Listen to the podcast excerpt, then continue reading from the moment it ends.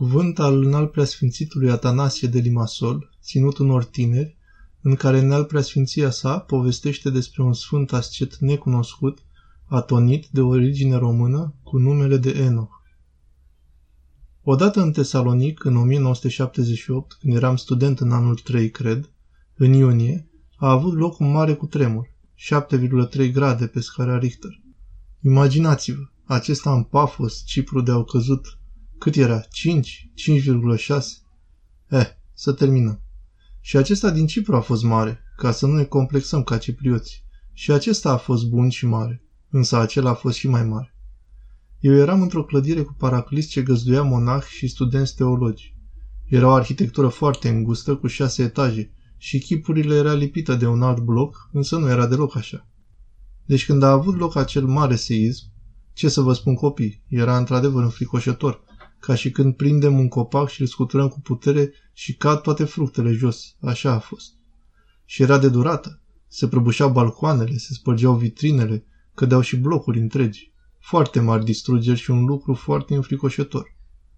Noi eram la etajul 4. Eu, niște monași aghioriți și un bătrânel român, părintele Enoch.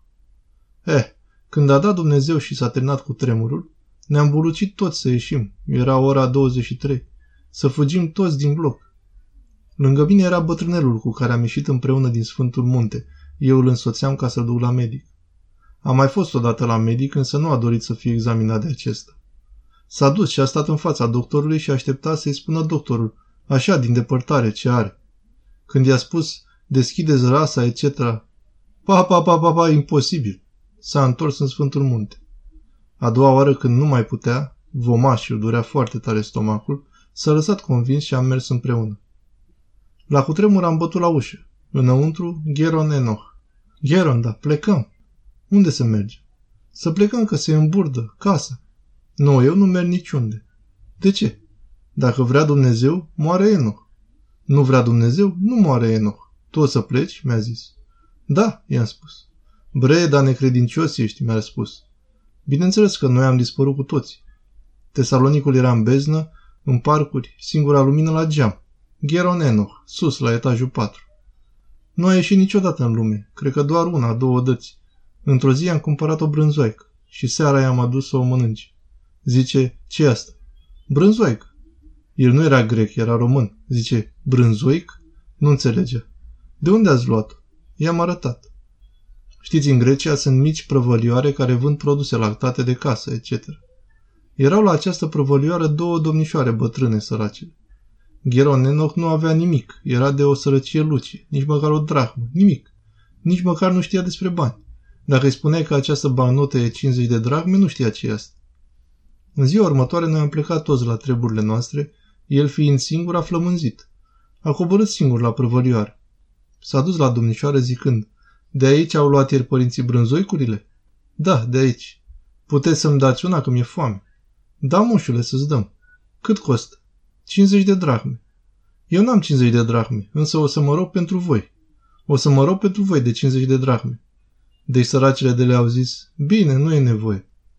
Bătrânul, întâi să plătim și după aia brânzoicul. Și a stat acolo în magazin făcând cruci cu metanierul. Doamne Iisuse Hristoase, miluiește pe roabele tale. Doamne Iisuse Hristoase, miluiește. Vreo 10 minute. Au luat brânzoaica și a mâncat, după care am venit noi. Îl vedem că se pregătea să meargă acolo. Unde mergi, părinte? Mă duc să iau brânzoaică. Bine, bani? Unde o să găsești bani? Stai să-ți dau bani. Se uită mirat. Nu, nu e nevoie de bani. Coboară jos și se duce, noi îl urmăream de sus de la geam. Ce să vedem? Gheron Enoch nu numai că făcea cruci, ci făcea și metanii mari în stradă, pentru că i-au dăruit și un iaurt. Și a zis, iaurtul e și mai scump, trebuie să facem și puține metanii. Copii, să vă spun lucrul cel mai minunat. Până să ieșim data viitoare din Sfântul Munte, aceste domnișoare s-au căsătorit. Măi să fie, săracele, da. Acesta era un om foarte simplu. Să vă spun și altceva care arată marea lui simplitate. Când într-un final am ajuns la medic și după o mie de convingeri bătrânul a acceptat să-l examineze, a avut o problemă foarte mare și trebuia neapărat să fie nemișcat. Hemoragie, etc. Sigur, i-a spus medicul, sub niciun motiv să nu te ridici. Deloc. Nimic, nimic, trebuie să stai nemișcat. Bătrânel de 80 de ani. Eh, l-am pus în pat. A rămas în spitalul din Tesalonic. Imediat ce a plecat medicul mi-a zis să-mi cumpere o revistă. Bunicule, revistele scriu în grecește. Tu adu mâna că am nevoie. Era român și nu știa să citească grecește, însă dacă vrea omul. I-am adus una la întâmplare. Mi-a spus, pune o supernă.